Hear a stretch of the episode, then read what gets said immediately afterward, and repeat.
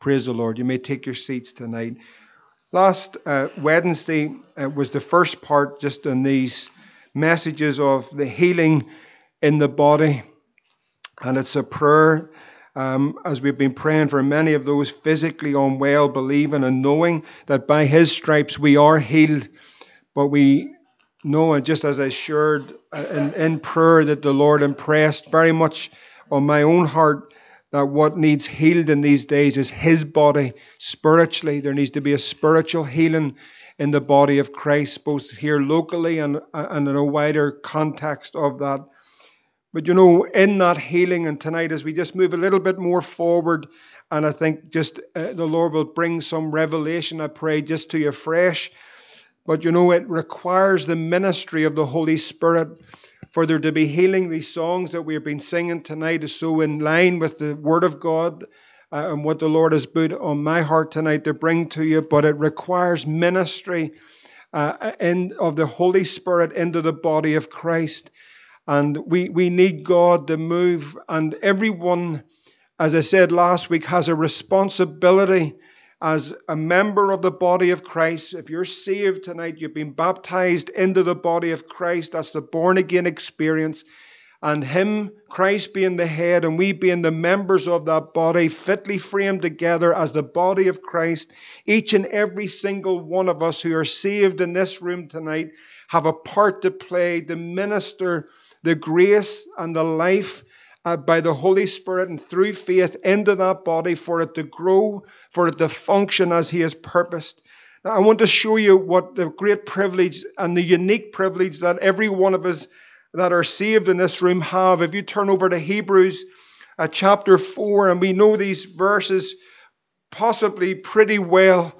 Um, but just afresh to look at them tonight. And I pray, just as we are reading them, that something of the fresh revelation of the Word of God would come into our hearts tonight. That just wouldn't be reading words, but there would be a revelation by the Spirit of God.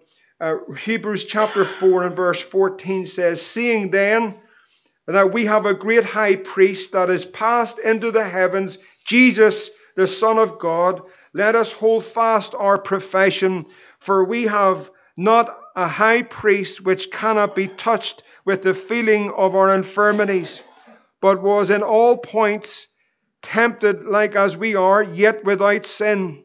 Now here's the, the revelation. Let us therefore come boldly unto the throne of grace, that we may obtain mercy and find grace to help in the time of need.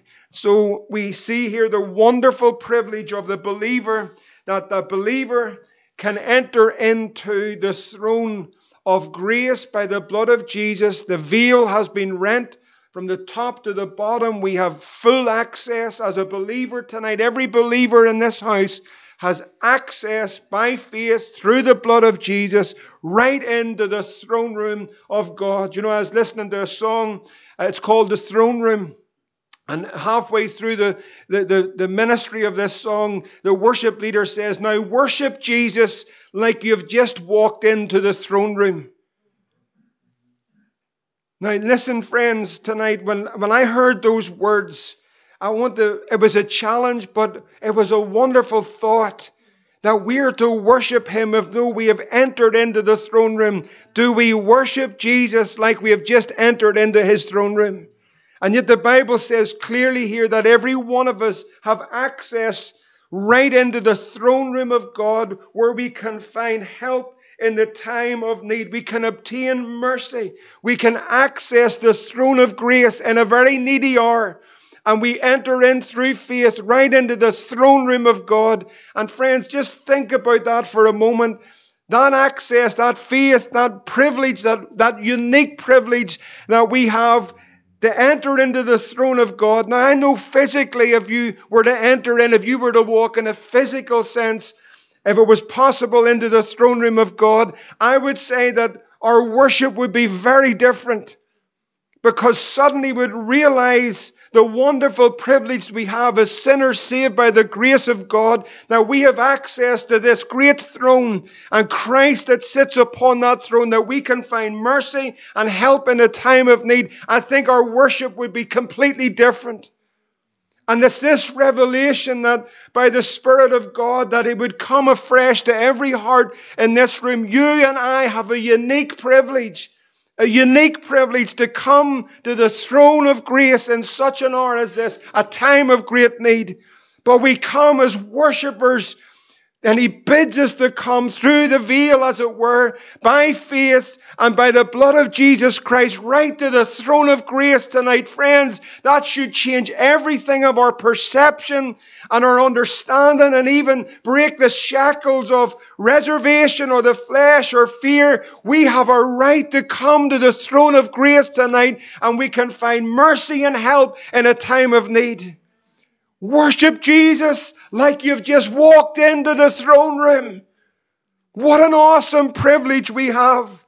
If you turn back into Ephesians there, chapter 4, Ephesians chapter 4 and verse 15 and verse 16 says, we quoted it last week, but speaking, Ephesians 4:15, but speaking the truth in love may grow up into him in all things, which is the head, even Christ from whom, now verse 16, from whom the whole body fitly joined together and compacted by that which every joint, every joint, every joint supplies.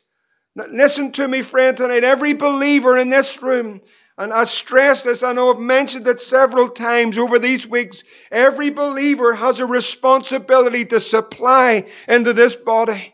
You have something that this body needs, and you must bring that into this house and minister out of the grace that God has given you into the body of Christ for this body to grow the way God wants it to grow. Every believer, listen, not just the people that stand at the front or the man at the back, but every believer in this room, male or female, regardless of whether you're educated or not, regardless of your status in this world, as a believer in Christ, you have something to put into this body that I need that every person in this room needs, whether it's a testimony, whether it's a prayer, whether it's a song, whether it's an encouragement, whatever that may be, whether it's a, a ministry through the word, whether it's a gift, whether it's a tongue, whether it's a prophecy, whatever that may be. But every believer in this room, there's diversity of gifts, we know that, but everyone's essential to the maturing and the growing of this body.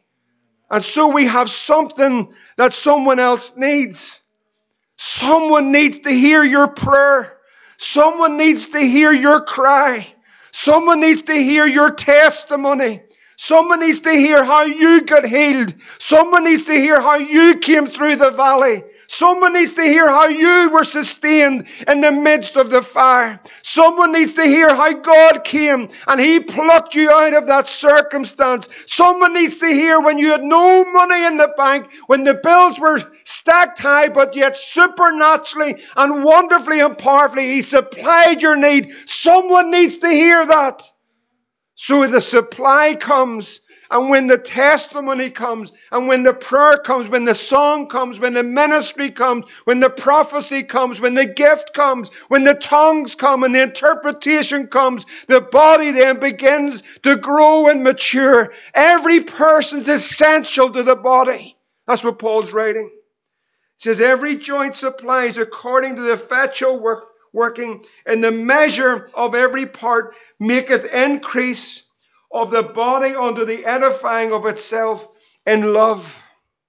And so, as we are looking at the healing of the body, I want you to note tonight that in our reading in Psalm 133, I see this revelation that we see here as Christ Himself. He's our great high priest. He's our living head. He was given the Spirit without measure, John 3 34. The anointing of, of the Holy Ghost was upon him. And he said, If you come to me, out of your innermost being shall flow rivers of living water. The same Spirit, the same anointing he would give to us that we would minister out of that anointing through faith. We need a fresh anointing.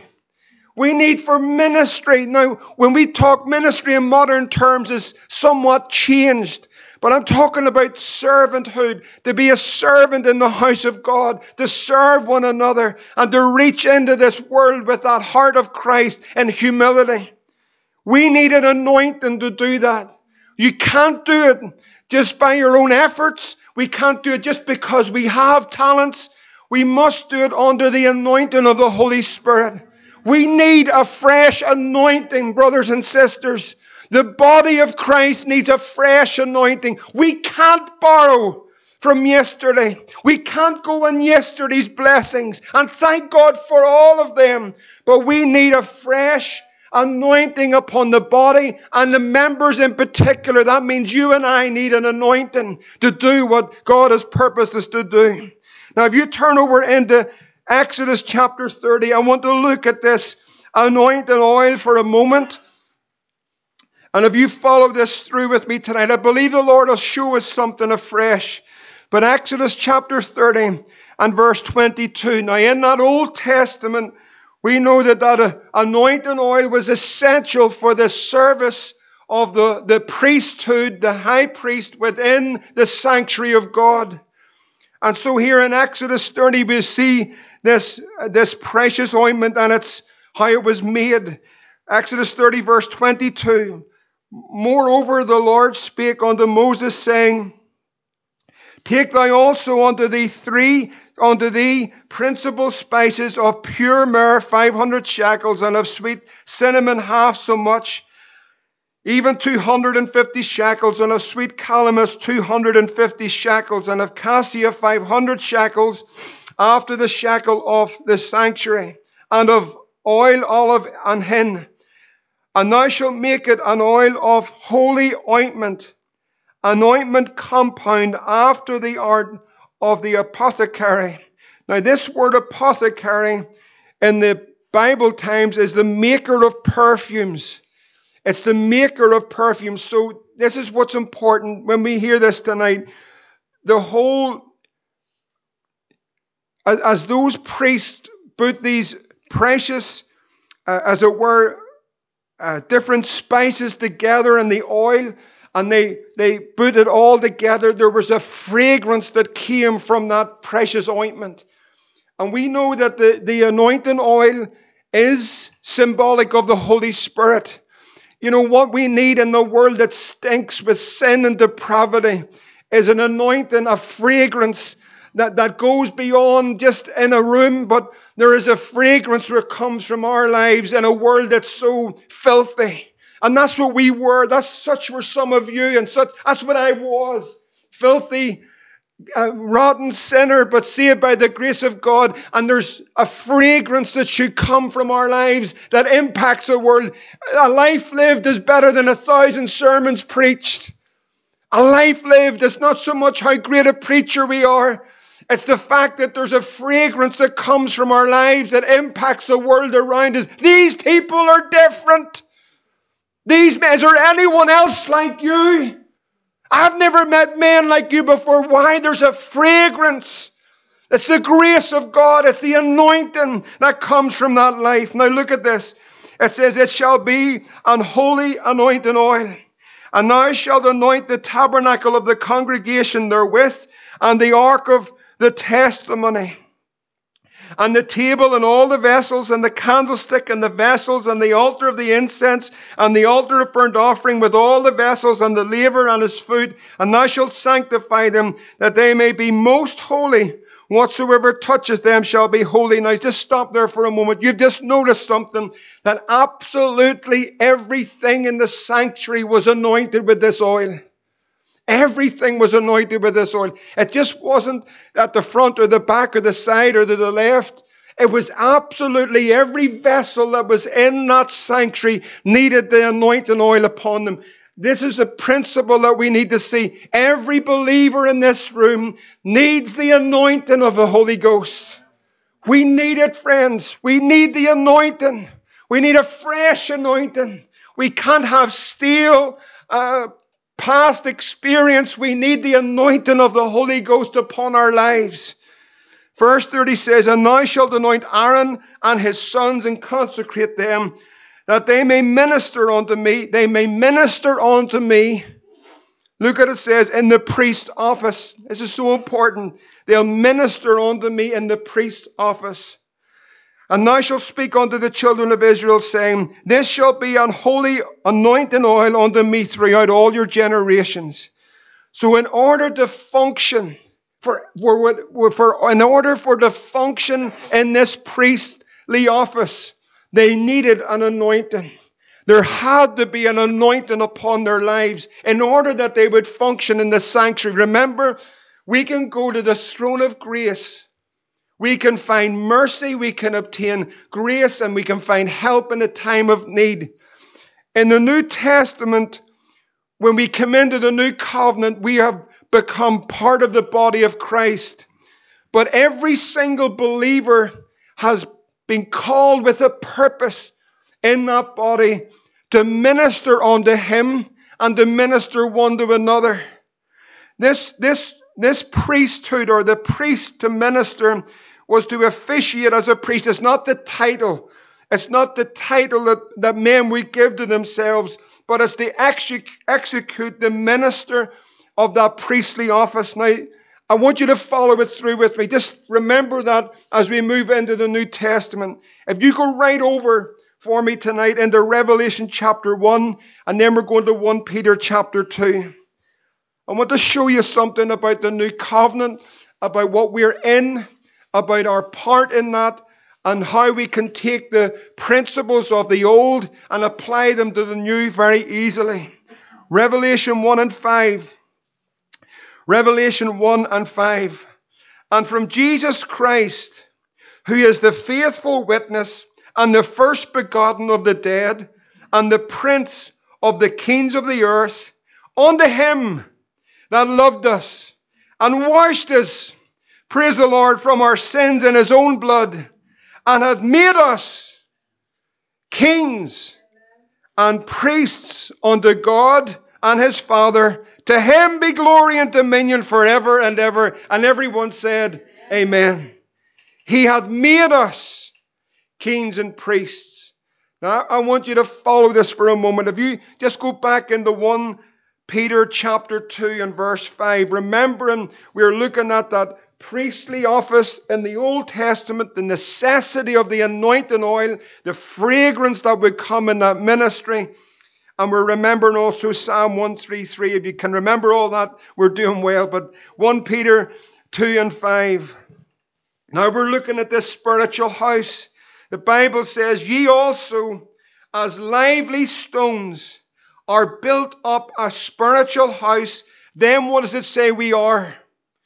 We are a holy priesthood. We are a holy priesthood.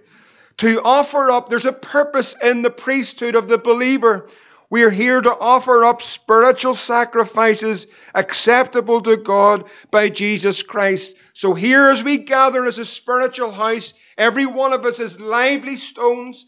We have been placed into the body of Christ by the Spirit of God, and we have a purpose in common. We're not here to warm a seat. We're not here to be a pew warmer. We're not here to be a spectator. We're not here just to fill up the gaps and just to fill up the numbers. We have a purpose when we come together as a spiritual house, as, a, as the priesthood of believers, to offer up spiritual sacrifices. By the mercies of God, present yourself what as a living sacrifice that there's something of a fragrance that comes up when that body and individual members collectively, individually come together and they begin to minister into that body, minister unto God, worship God like we have just walked into the throne room. There's an anointing upon our lives. There's a fragrance that begins to come from that that's so precious when the brethren dwell together in unity. There's something very unique happens. And God saying, I want to bring you out of where you are, perhaps just in a sense of going through emotions, or perhaps even that that has just been something more of a tradition. I want to move you into a place where you experience what this is really like. That there's a real deep sense of the ministry of the Holy Spirit through every member of the body of Christ and every joint supplies because there's an anointing upon their life and there's a fragrance that comes. And then what happens, friends? You won't and I won't need to do anything because this world will know that Jesus is here. Why? Because there's a fragrance that comes from this. It affects the spiritual realm. It, it affects the heavenlies. It affects the principalities and powers because the same Jesus that walked this earth and in, in a human frame and walked this earth with the anointing of the Holy Ghost upon him and went about doing good, healing all, delivering all, and setting all free. That's the same anointing that God wants to pour through his body. Now, the focus is not the title of a priest. The supreme sacrifice has been made. We are not here to flog ourselves, to beat ourselves, to crawl over rocks, to go through all the motions of good works. Thank God that the sacrifice has been made once and for all. That's Jesus Christ as the Lamb of God. But here we see the priesthood. They needed that anointing, the anointing of the Holy Ghost to function in that body.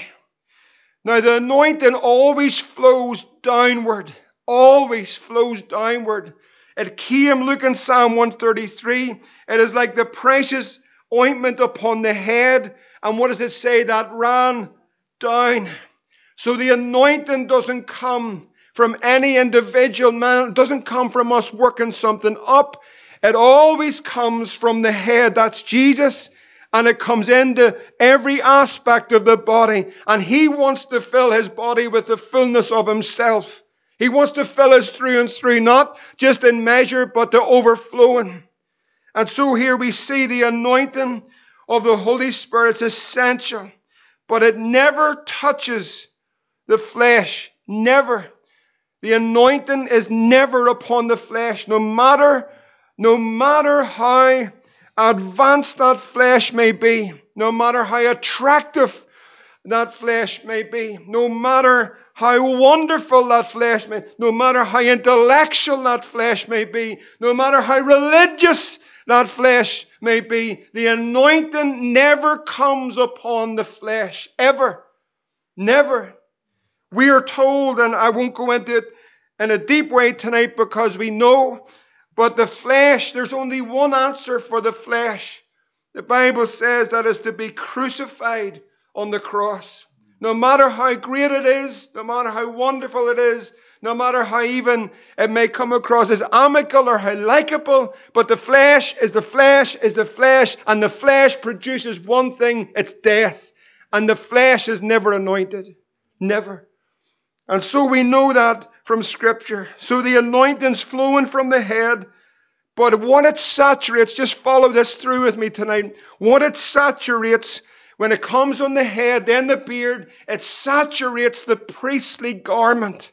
I want you to stick with me tonight. This is so important, and I believe that it is going to help some and hopefully encourage us all. The garment was saturated with the anointing. It just wasn't a trickle. But it says that it was saturated with this anointing oil. It was poured out upon the head, running down the beard, right down the garment, even to the skirts. That priestly garment is actually crucial for the authority that we have to function in the body of Christ. This priestly garment. This garment, the priest had to put on a specific garment it had to be anointed. We know there was the sacrifice, but for him to enter into the holy place and then the Holy of Holies, it was absolutely crucial that he had the priestly garments on and that there was an anointing upon him. That blood had already, the supreme sacrifice we know is Christ for us, but the blood had been shed. He entered in into the holy place and into the holy of holies, but he had to have the priestly garment and the anointing being upon him. Now we know we're priests. We've looked at it. We're priesthood of believers. We're called into the body of Christ. Remember, the anointing's never, ever, never upon the flesh. The flesh must be crucified and the lust thereof. The, the, all the things we know, Galatians 5, we know James chapter 3, all the verses that Paul is dealing with the flesh, the, the lust and the malice and the unforgiveness and the pride and the gossip and all the things. That's all the flesh. He says, Listen, I've one answer for that. It's the cross of Jesus Christ. Put it on the cross, nail it to the cross. But I've give you a garment. And I've a garment that you must put on. And it's a garment that gives you the authority that you can minister in the sanctuary. Isaiah 61, you have a garment. If you're saved in this room tonight, if you're born again, could you say amen for a moment? Praise the Lord. I just want you to affirm that you're saved. It's good to affirm you're saved, isn't it? It's good to let the devil know you're saved. If you're saved, say amen. And shout hallelujah if you're saved. Even better. Praise the Lord. It's good to be saved. But listen, this is so precious tonight. Isaiah 61. You bear with me because there's so many battles go on and so many individual lives. And so often it's the devil trying to pull people into not feeling worthy or not feeling that they are accepted or not feeling that they have a purpose. I want to show you something that every believer has been given the same garment. That's important. Isaiah 61 and verse 10, the prophet says, I will greatly rejoice in the Lord. My soul shall be joyful in my God, for he hath clothed me with the garments of salvation, and he hath covered me with what? A robe of righteousness. As a bridegroom decketh himself with ornaments, and as a bride adorneth herself with jewels. We, when we're saved, have been given a robe of righteousness. This robe gives you the right, remember this, this robe gives you the right to minister in the sanctuary. The robe of righteousness that Jesus gives you. Here's the wonderful thing about this. This is so amazing. This is great. We've all got the same robe. Now, we're all dressed different tonight. My sister said to me, Oh, you're looking very smart tonight. But listen, let me tell you something. It's nothing to do whether I have a suit on or whether I don't have a suit on. That doesn't determine anything about the robe of righteousness. You, when you're saved, have been given a robe. If you're young in this room tonight and you're saved, listen to me very carefully. You have exactly the same robe of righteousness that I have.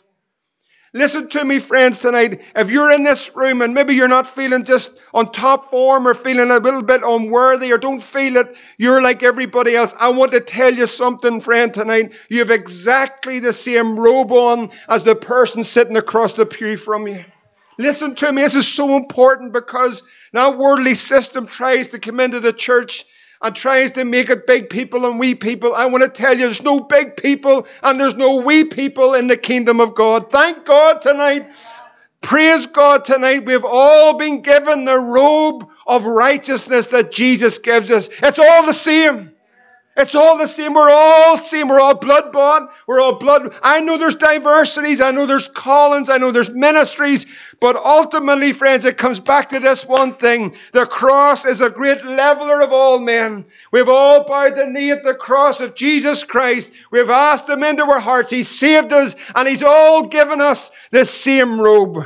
That's a robe of righteousness. Years ago in Romania, when we were preaching, the way they done it, it was a particularly tight Pentecostal church and you weren't allowed to take your blazer off when you're preaching. And there was a man at the front. He started off preaching, and the way he went, it was summertime, it was warm. I mean, they talk about sweating. I was sweating even before I got up on the platform, but this is the way it worked. You see, he had a blazer on, and uh, you weren't allowed to have rings, and you weren't allowed to have any facial hair. It was one of those, they had their own wee sort of setup going on, but that's fine. So the first man preached for about 45 minutes, and I mean, he was ringing. And I turned up, and Andy Gray was there, Stephen was there, I think, as well. I can't remember. Maybe we were split that Sunday morning. But on the, on the, we turned up in the shirts and just with a tie short. But you weren't allowed to preach unless you had a blazer on. So the next man up was Andy Gray, and when he took the jacket off, I mean, it was dripping. And then Andy preached for about 45 minutes, and by the time I got round to it, this old rag of a blazer, I tell you, it was sticking to you. It was filthy. But friends, there's no hand-me-downs in the house of God. There's no things passed on. It's not me giving my blazer to James. It wouldn't fit him anyway. But praise the Lord tonight, we've all got the same robe of righteousness and it's fresh and it's real and it's the blood of Jesus Christ tonight that's washed us all from our sin. And you have a right tonight to enter into the throne of grace and the minister. You have a right. Listen, it's your right. It's your God given right. This is your authority. Look over to Luke chapter 15 and 22. You know the story well when the prodigal son came home and he didn't feel that he was worthy to be called a son. But this is what the father said to the servants. Luke 15 and 22, he said, Bring forth the best robe and put it on him and put a ring on his hand and shoes on his feet. Let me tell you something. Every person in this room that's saved has been given the best robe. It's the robe of righteousness. You've been given a robe. Look over at Philippians chapter 3 and verse 9, if you would. Philippians 3 and verse 9. And this is what it says Philippians 3 and 9, and be found in him, not having mine own righteousness, which is of the law, but that which is through the faith of Christ, the righteousness which is of God by what? By faith. So let me encourage you tonight, saint and friend, who's saved in this room, who's washed in the blood, you've been given a robe of righteousness. And the reason you've been given that robe is the mercy of God in saving you. And the reason why you're still here is because God wants you to function not on the basis of your own righteousness, which is off the law if I really work hard and be good enough, one day I think I'll do a solo in church. Friends, if you fall into that, the devil's got you because you'll never be good enough. What has to happen is the revelation of this. It's not who I am, it's who he is. And it's His righteousness that makes me and gives me the authority tonight to stand in this platform. It's not because of anything of me. It's the righteousness of Christ that gives me the right to stand and to proclaim the unsearchable riches of Christ. Whatever man may think, it doesn't really matter. He's given me his robe, but it's the best robe. Would you say, I have the best robe? Now say, say it like you actually mean it tonight. I have the best robe. You do, friends. You have the best robe. It gives you the authority then to function. But you see, that robe came at a great price. See, sometimes the problem is we don't appreciate what we have, especially in the world we're living. It's a throwaway world, isn't it? We don't really appreciate things, just maybe like the older generation. They, they recycled everything, kept everything going for years and years and years. Today, once it breaks down, it's out the door. But we need to appreciate so much the righteousness of Christ because it cost them everything. The Bible says in Matthew 27 28 that they stripped him. They stripped him. You know, I thought on those words the last couple of days, and they stripped him. Do you know why he was stripped? So that you could wear his righteousness. He was naked. He was made a mockery. He was stripped of his dignity. That tonight, by the grace of God, you have a standing at the throne of grace without fear, but boldly you can enter that throne room tonight and find grace and help in the time of need. The song says, Now I belong to Jesus. I'm a child of the King. I've traded my filthy garments for a robe of royalty. Think about it. Can you see it tonight?